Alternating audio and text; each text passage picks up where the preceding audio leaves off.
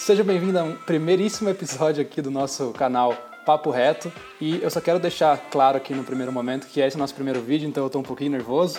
Mas também deixar muito claro que esse conteúdo está disponível tanto em vídeo no YouTube quanto em podcast no Spotify. Então, se você quer trocar a plataforma onde você vai consumir esse conteúdo, é só você achar o seu link na descrição. Então, vamos lá? O papo de hoje está bem maneiro.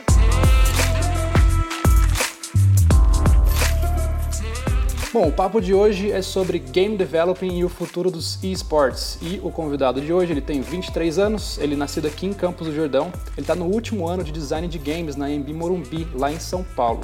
Ele já participou do projeto de 7 games. Faz, ele fez parte da negociação, da negociação de um AAA com a Microsoft. Para quem não sabe, o AAA é um jogo muito popular, é, é uma categoria de jogos muito popular, né?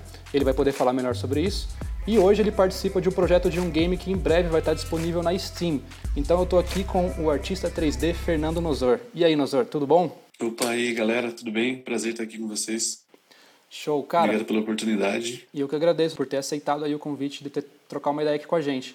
Eu separei algumas perguntas aqui para o pessoal que está interessado nesse mundo de games e tal, para a galera que, que, tipo, quer entrar nesse mercado, quer conhecer um pouco mais da profissão, e você que tem uma experiência aí vai poder é, falar um pouquinho melhor. Mas Beleza, antes, antes de mais nada, cara, eu quero te perguntar o que, na sua opinião, aí, o que, que o jovem daqui de Campos ele quer da vida? Como que você enxerga é, o jovem de Campos? Ele, ele é promissor? O cara ele não quer fazer nada? Como que você enxerga isso daí? Cara, eu acho que o jovem de Campos ele, ele quer ser quer ser ouvido e quer ter sua mensagem passada à frente, né? Então é, a gente é muito sonhador e acho que muito capaz também de realizar esses nossos sonhos.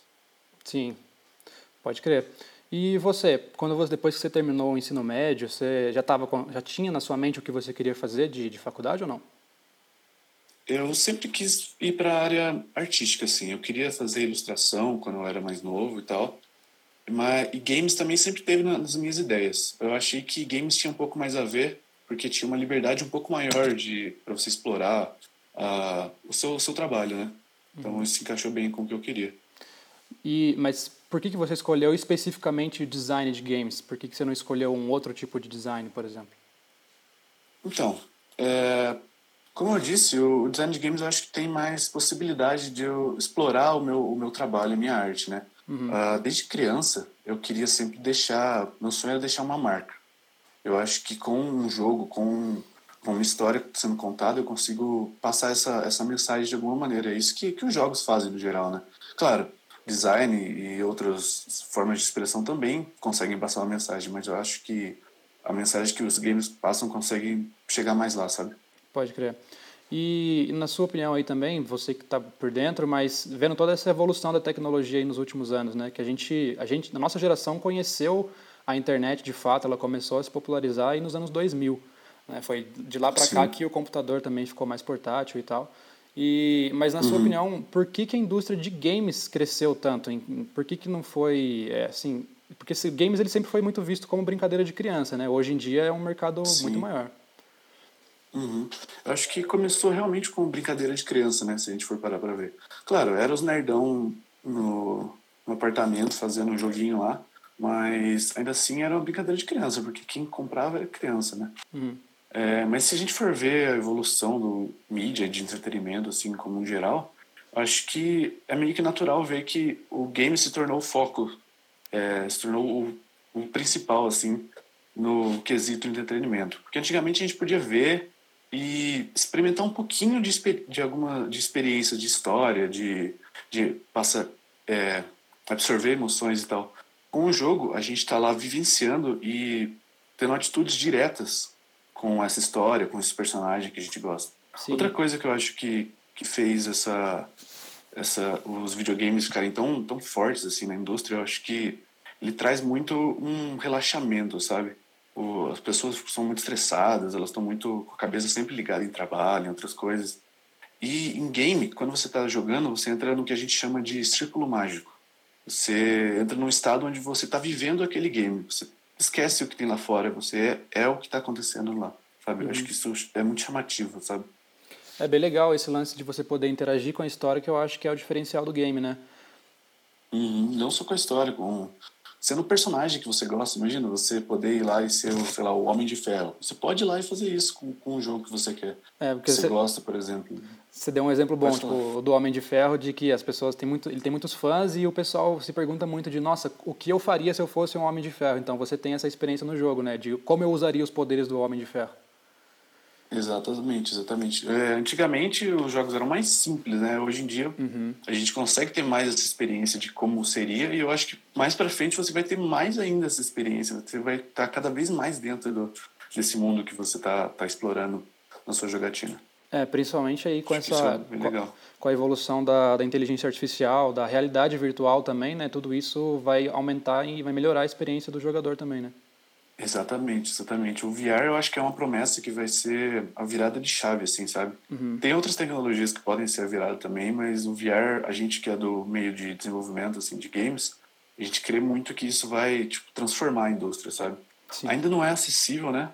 Mas a hora que se, se tornar cada vez mais acessível pra gente, cara, é, é muito, é demais a, a experiência. Você pode, a gente vai estar tá usando nosso corpo, literalmente, para estar tá jogando um jogo e vai estar tá mesmo vivendo aquela história daquele personagem.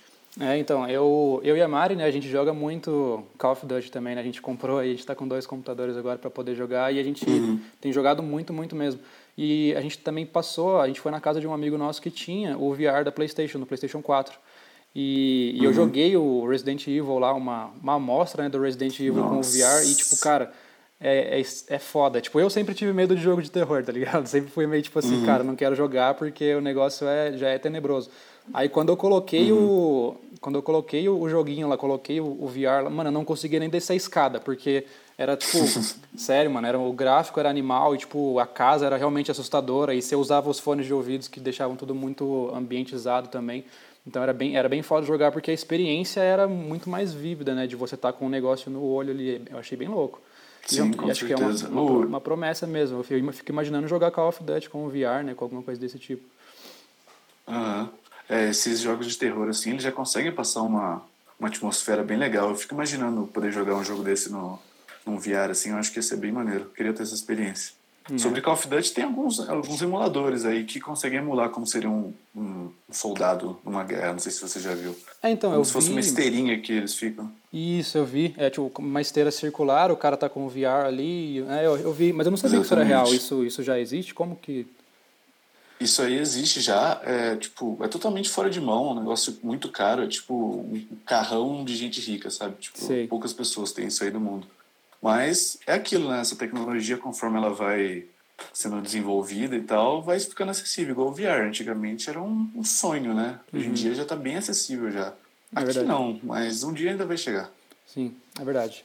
Bom, vamos entrar um pouquinho mais no assunto da questão da, da indústria, então, né? A questão é que o, o, trabalho com games ele é um daqueles que as, a maioria das pessoas não considera um emprego de verdade, né? As pessoas acham igual, principalmente com redes sociais, e não, não diria nem os, os mais antigos. Ainda tem muita gente da nossa idade que acha que trabalhar com videogame não é uma, uma profissão real.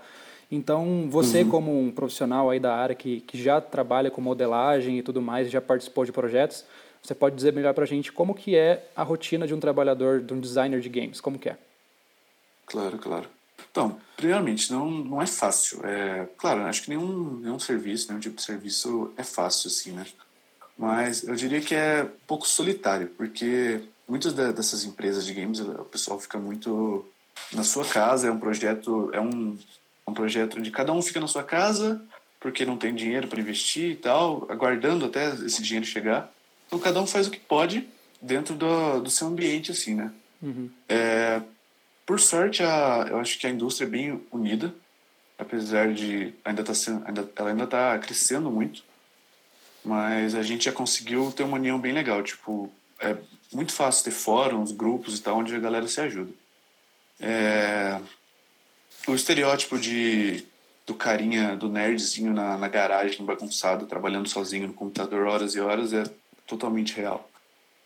É até engraçado pensar isso, porque eu achei que fosse meme, mas eu tô vivendo isso ainda mais em tempo de quarentena. É, pode crer. É, sobre a sobre essa a gente esperar assim a, esse dinheiro chegar, é como se fosse um investimento a produção de um jogo. A gente gasta não só dinheiro, a gente gasta tempo também, muito tempo. A produção de um jogo se você for pegar um jogo grande, assim, um AAA mesmo, eu diria que uns 4, 5 anos é a média, assim, o mínimo para poder ser, ser, lançado.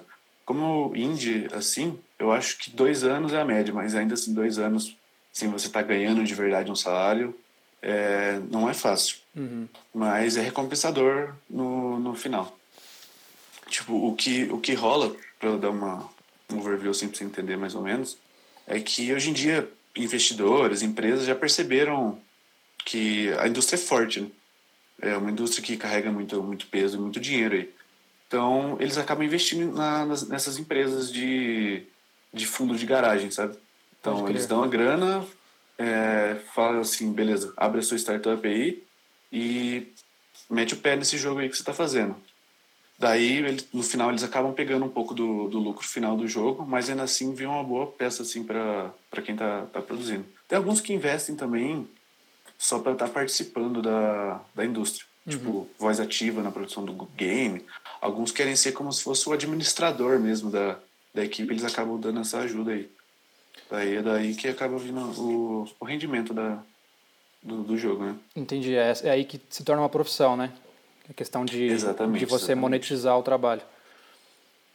Exatamente. E quando você participou aí desses projetos que você já participou, dos designs que você já fez, como que, que foi trabalhar em equipe? Que, qual que era a sua função nessas equipes que você trabalhava? Então, é, eu trabalho como modelador 3D, né? Geralmente no, nos trabalhos nos trabalhos gerais eu trabalho não só como modelador 3D, mas também como game designer, que é o gestor da equipe no, no geral, né? Que é o que a faculdade está formando.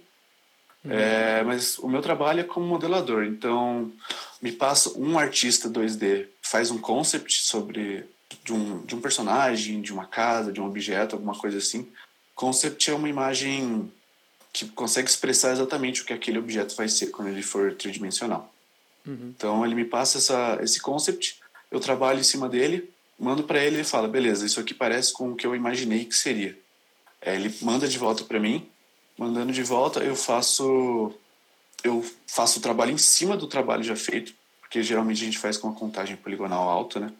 Então daí eu faço uma contagem poligonal menor, que ainda consiga mostrar os, os, os detalhes da, do objeto em, questão.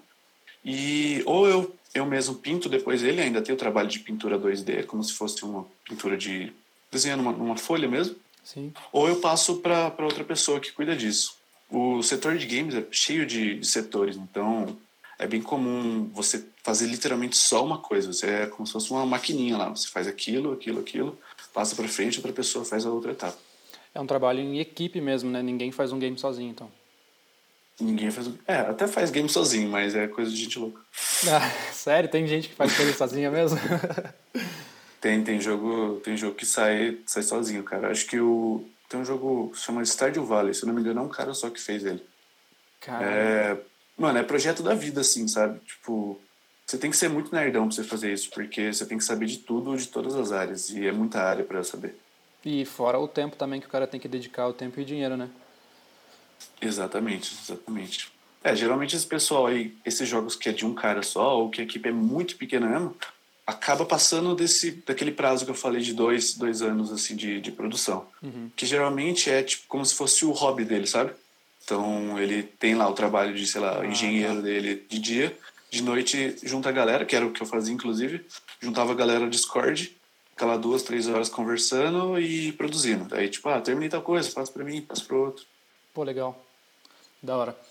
Eu estava lendo também eu trouxe até uma informação é até como uma fonte, né, para poder trazer um pouquinho de credibilidade para a nossa conversa. Acho que você também deu. Uhum. É, mas segundo o portal Sim. de tecnologia Protocol, né, uma, tem até o link, depois eu vou deixar na descrição para o pessoal que quiser acompanhar esse artigo, a indústria de games ela movimentou no mundo mais de 150 bilhões de dólares em comparação com a indústria de filmes, que movimentou mais de 40 bilhões de dólares em 2019.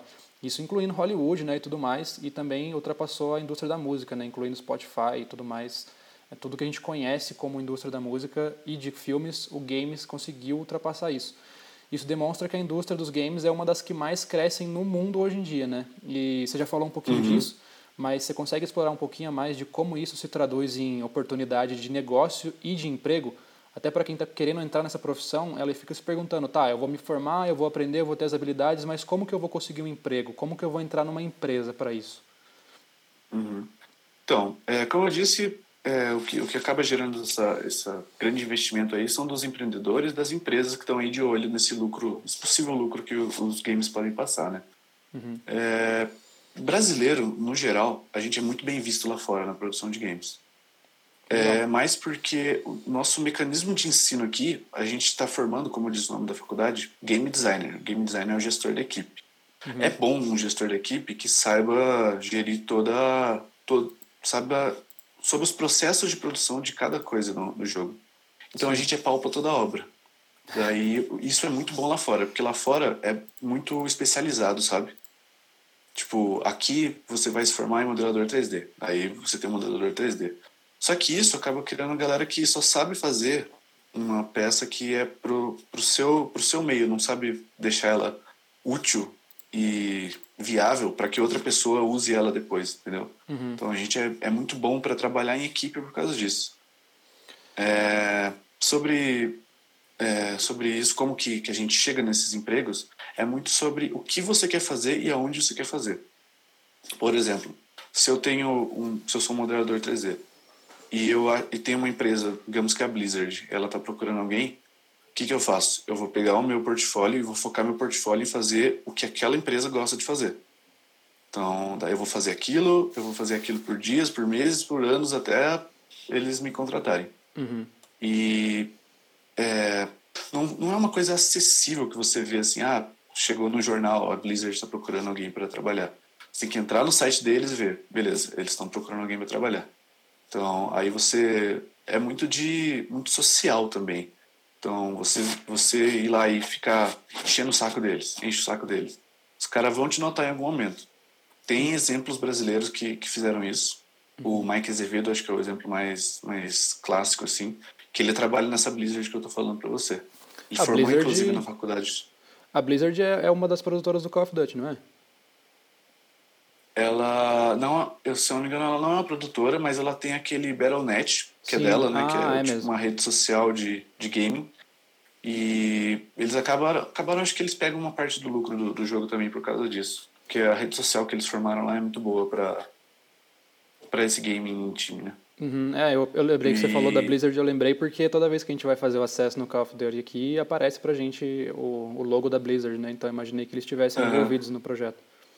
Isso, isso. É, então, a Blizzard, ela tem várias é, várias áreas de, de atuação. E esse Battle.net era só dela, e agora ela abriu para o mercado para outras empresas irem, irem, usando, porque era muito bom. Era uma rede social que conseguia juntar mesmo a galera para você poder jogar com seu time, com seus amigos e tal. Sim, pode crer. E agora falando um pouquinho do curso também, você quando entrou na para faculdade, você já sabia tudo que o curso pedia, né? Já quer dizer assim, porque as pessoas que querem entrar para o curso também, elas querem saber quais os requisitos que ela precisa para poder iniciar no design de games. A questão de tipo assim, ah, será que eu tenho habilidade? Eu preciso saber programar? Eu preciso ter um computador foda? Qual, como, o que que uma pessoa precisa para poder entrar para o curso de design de games? É... Bom, cara, eu sabia mais ou menos o que a faculdade ia me dar, mas eu não, não tinha nenhuma área que eu falava, beleza, é essa área eu gostava muito de, de desenhar, de pintar quando eu era criança, como eu tinha dito para você, uhum. mas não, mas eu não sabia exatamente se era isso que eu, que eu ia seguir. Foi o início da faculdade, eu realmente eu achei que eu tava que isso era meu foco, mas assim que surgiu o 3D foi tipo uma virada de chave que eu falei, é isso que eu quero fazer, esse é o próximo nível da ilustração 2D, sabe? É aqui que eu consigo realmente dar vida para os personagens que eu queria dar vida. É, você não precisa ser um Da Vinci da, da ilustração, você não precisa ser o Mark Zuckerberg da programação. É, você só precisa entender o que, que a faculdade está te dando e falar: é isso aqui que eu vou seguir agora, é isso aqui que eu gosto, é isso aqui que eu preciso estudar. É, comigo foi assim, pelo menos. E quesito de, de material. Cara, é altamente recomendável que você tenha um computador, mas se você não tiver, tudo bem também. Tem amigos meus que são muito bons, são ótimos designers, que começaram sem o computador, apenas usando o ambiente da faculdade é, como meio de produção dos games. E depois eles, eles investiram no computador assim que deu e agora estão deslanchando aí. Esse negócio do computador é, é interessante mesmo, porque às vezes o cara vai para o curso de design, mas o cara não tem condição de comprar um computador que dê conta dos softwares que vai ser utilizado ali, né? Exatamente. É, eu montei um computador antes de entrar na faculdade, então eu já, eu já tinha uma, uma máquina para poder tocar o serviço, mas é, é realmente difícil, porque a, o, o, curso não é, não é barato, né? Uhum. Porém, como ele não é, não é barato, o que, que eu fiz? Eu tô, eu tô nele por causa do FIES. Então eu pago 20% do que seria o valor do curso. Uhum. É um jeito bom de você conseguir entrar num curso, num curso desse. E esse amigo meu, por exemplo, ele tinha uma bolsa, daí ele pegou o dinheiro que ele estava que estava sobrando e assim que deu ele comprou o PC e meteu bala. Mas não é totalmente necessário, como eu tinha dito. Sim, a, AMB ela, ela oferece com bons computadores que dê para que dê conta de, de estudar e de fazer os, as atividades que tem que fazer ou até desenvolver alguma coisa. Sim, sim. É, os computadores eles são, são muito bons. Tem, um, tem uma, um andar lá onde é só é, onde só tem computador top de linha, os, os computadores games, digamos assim, uhum. gaming. E tem a, a, área normal também, que os computadores também são, são muito bons. Todos eles têm os softwares necessários e é, hoje em dia também algum, alguns, alguns semestres estão ganhando a, acesso a keys de, de alguns softwares. Nossa, que louco. Por exemplo, da Adobe foi o que, o que deram recentemente. É, mas de qualquer forma, você sendo aluno, você tem acesso garantido a, a todos esses softwares por pelo menos quatro anos para você poder estar lá estudando, por ser aluno. Que da hora, legal mesmo. Isso é um bom incentivo já de começo, né? Claro, porque os softwares são bem caros. É. Mas também tem os softwares gratuitos. Eu, por exemplo, migrei recentemente para softwares gratuitos, porque acho que é, é mais rentável para a gente também. Uhum. E porque os softwares gratuitos são open source, então a comunidade está fazendo esses, esses softwares evoluírem em vez de uma empresa privada. Sim. Então, se a comunidade está falando, oh, acho, acho que seria legal isso aqui, eles vão lá e colocam, ou às vezes o próprio usuário que está pedindo isso fala, beleza, já que é open source, eu vou aqui fazer fazer meu código, meter no, no programa e tá aí, tá feito o que eu precisava. E joga para todo mundo. É bom para todo mundo. É, então, é legal mesmo. E, mas os, mesmo sendo esses open source que são grátis também, eles são tão bons quanto os pagos ou existe alguma diferença entre os softwares? São até melhores, cara, pra falar a verdade. Como, Sério? Como eu disse, porque é a, é a própria galera produtora de conteúdo que está lá fazendo esses softwares melhorarem. Então, ah, não tem como, como dar errado, sabe? O, as empresas privadas elas acabam indo por, ah, beleza, tal, tal filme, tal empresa precisa disso aqui vou dar isso aqui para esse filme, em vez de pensar no usuário pequeno, no usuário que está lá fazendo a sua compra, o seu pagamento todo mês, sabe? Uhum. É, pode crer. Acaba sendo melhor. Legal. E, cara, agora falando do, do outro lado né, da conversa, tem a pessoa que também desenvolve os jogos, mas também tem gente ganhando dinheiro e se construindo uma carreira aí jogando os jogos, né? Os, os uhum. esportes, eles são uma grande tendência hoje em dia. Tem, tem gente que ganha mais dinheiro do que alguns atletas aí. A gente tem os campeonatos de de Free Fire, campeonato de Call of Duty, campeonato de LoL, que são prêmios milionários. E, Sim. Mas aí, do, do seu ponto de vista, da experiência que você teve também, é, como designer, e não sei se você já conheceu algum, algum atleta, né, de, não sei nem se é atleta que se diz, algum, algum é gamer atleta. profissional. É, como, como que esses caras ganham dinheiro e como que a indústria dos gamers se mantém? É puro patrocínio, igual o futebol mesmo? Tem uma marca que vai lá e paga para o cara jogar e ganhar? Então, é, Sobre o, essas, esses, esses times, assim, é, como, é basicamente isso que você falou mesmo. A gente tem, por exemplo, League of Legends é o exemplo que eu mais consigo ter propriedade de falar que eu estou bem atento na comunidade, faço parte dela. Uhum. É, mas a gente tem o time da Vivo, tem o time da Kabum, aquela loja de informática, até o velho da Ravan tem um time de LoL profissional. Caralho. Esse você não sabia, né? Não, não sabia e os não. estão crescendo, velho. Os caras estão crescendo. Que louco. É, mas é basicamente isso. O empresário ou a empresa em questão vai lá investe a grana, não só no, no time, às vezes eles acabam investindo no próprio evento, porque é muito lucrativo, cara. É, tem muita, muita gente, é muito, muito player ao mesmo tempo, uhum. é, jogando, consumindo, comprando. E em relação ao evento em si, claro, não é só essas empresas que fazem ele acontecer, a própria comunidade faz ele acontecer. O, o exemplo que é mais acessível, assim, que eles liberam números, assim, é o Dota 2 da Steam, né? Eles falaram, acho que foi em 2018, que 25% do valor arrecadado né, sobre cosméticos, skins, é, passe de batalha e tal, é voltado pro prêmio do, do campeonato e também para a formação do, do campeonato em geral. Nossa, e, cara, 25 parece pouco, mas eu tenho certeza que é uma grana milionária que tá, que tá rolando aí nesse, com essa grana. É, pode crer. E a gente se pergunta para onde que vai aqueles 70 reais que a gente paga numa skin no Call of Duty, né? aí, ó.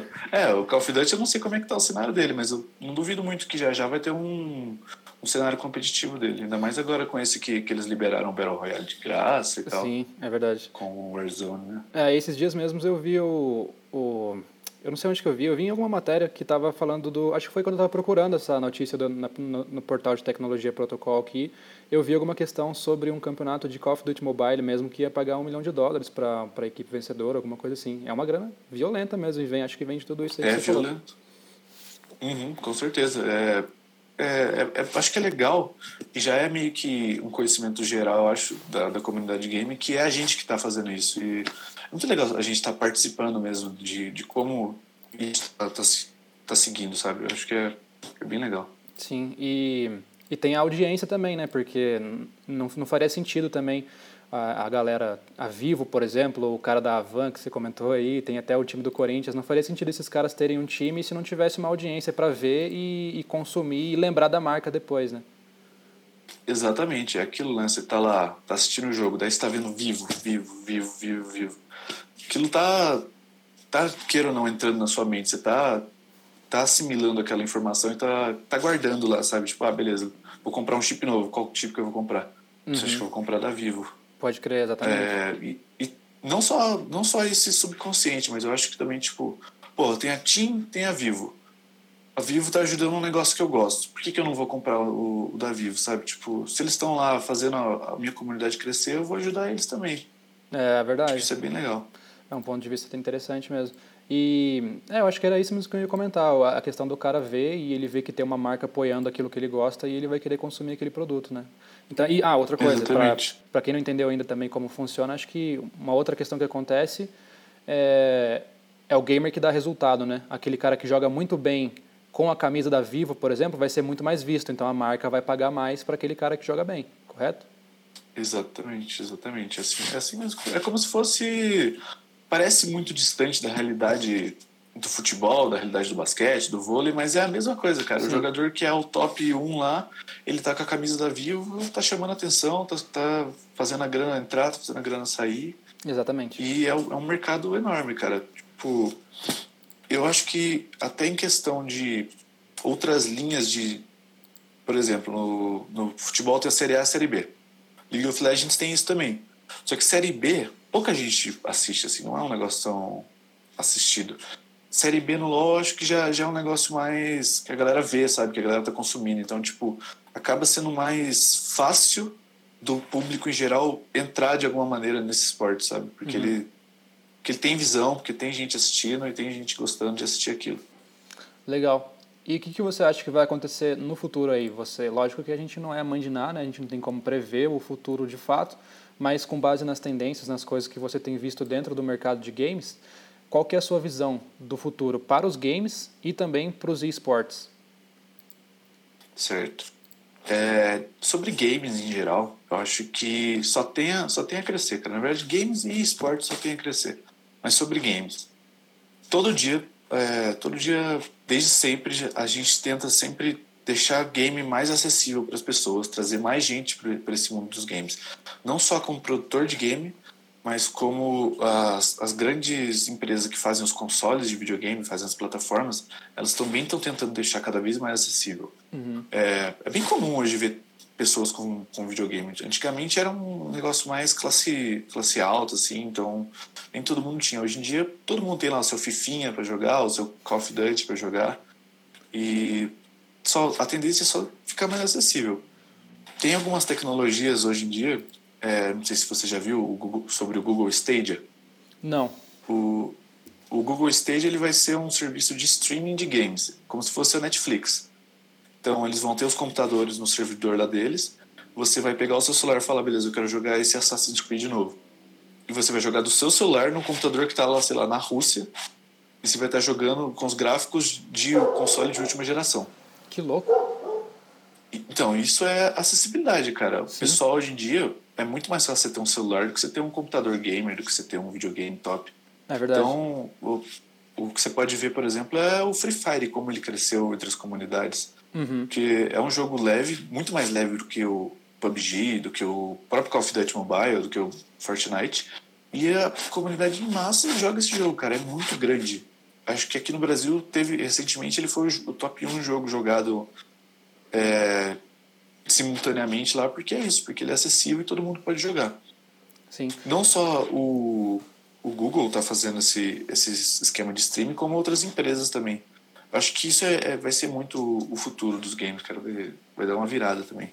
E acho, acho que entrando até nesse lance que você falou do, do streaming dos games e, do, e de tá em, você poder jogar com, com a sua plataforma, você jogar usando o hardware de um outro lugar, é, isso também vai abrir portas para aquelas fantasias que a gente vê em alguns filmes também, né? Que é criar, não sei, agora aqui estou jogando no ar mesmo, aquela realidade de que, tipo uma rede social, uma, uma, uma realidade alternativa virtual em que todo mundo possa se encontrar ali usando um VR num futuro muito mais distante.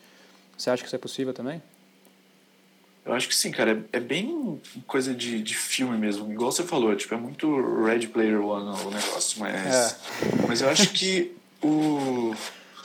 Eu acho que o caminho a ser seguido acho que é esse aí mesmo, cara. Tipo, deixar acessível, fazer uma comunidade conjunta mesmo e não, não tem outra, cara. Até porque a comunidade de games é muito, é muito junta. Então não tem porquê não fazer dessa maneira, sabe? É, até eu vejo isso porque antes eu também não, não tava muito nessa cultura do gaming e hoje também não tô tanto assim, mas eu jogo muito assim a nível local. Tem a Mari, eu, eu a Mari, tem um Ismael, um amigo nosso, que, que também tem o mesmo game. A gente sempre tá, tá jogando junto e usando o Discord também para poder fazer essas chamadas aí durante o jogo.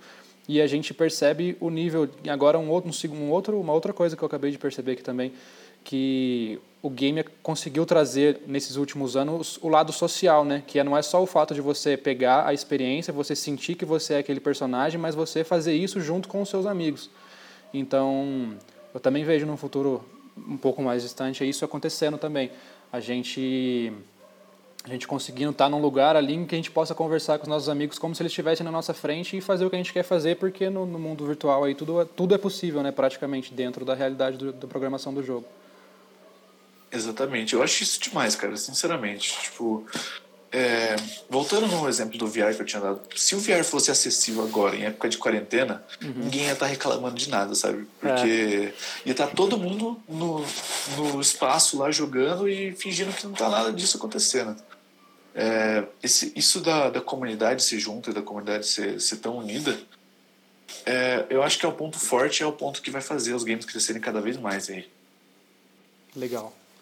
É isso aí mesmo, mano. Pô, maneiro, acho que foi um papo bom, cara. A gente tem uma duração boa também, mas eu queria que você deixasse pelo menos o seu contato aí, o seu Instagram, alguma coisa, para que caso alguém muito interessado esteja assistindo o vídeo aí, ele entre em contato com você, até para tirar dúvida também, né? Sabendo que você já fez esse curso e você está dentro dessa área. Como que as pessoas podem te encontrar aí?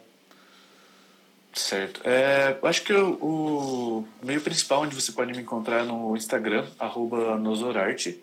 Lá eu compartilho um pouco do meu trabalho, um pouco do meu processo também. É, pode vir perguntar, pode vir, seja sobre um orçamento de alguma coisa, seja sobre como o, o mundo do, do, game dev funciona. Eu quero realmente ajudar e poder tipo, trazer mais gente para esse mundo, porque para a galera perder esses, esses estereótipos ruins e ver que a gente consegue fazer uma coisa legal aí para a sociedade, para o mundo e estar tá participando disso. Show. Nozor, obrigado por ter participado, obrigado por ter aceitado o convite aí de trocar uma ideia comigo.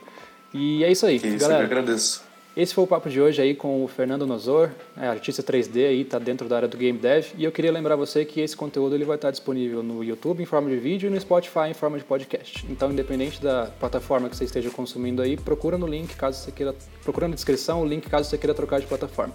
Beleza? Acompanha aí que eu vou trazer outros convidados também para a gente trocar uma ideia e vai que é um assunto interessante. Se você também quiser deixar aí um, uma sugestão do assunto que a gente possa conversar ou até uma pessoa com quem eu possa conversar, deixa o contato dessa pessoa ou fala comigo no Instagram ou aqui no canal mesmo ou no Spotify. Dá um jeito de me encontrar aí para me mostrar quem é essa pessoa que você quer que eu converse. Valeu, falou!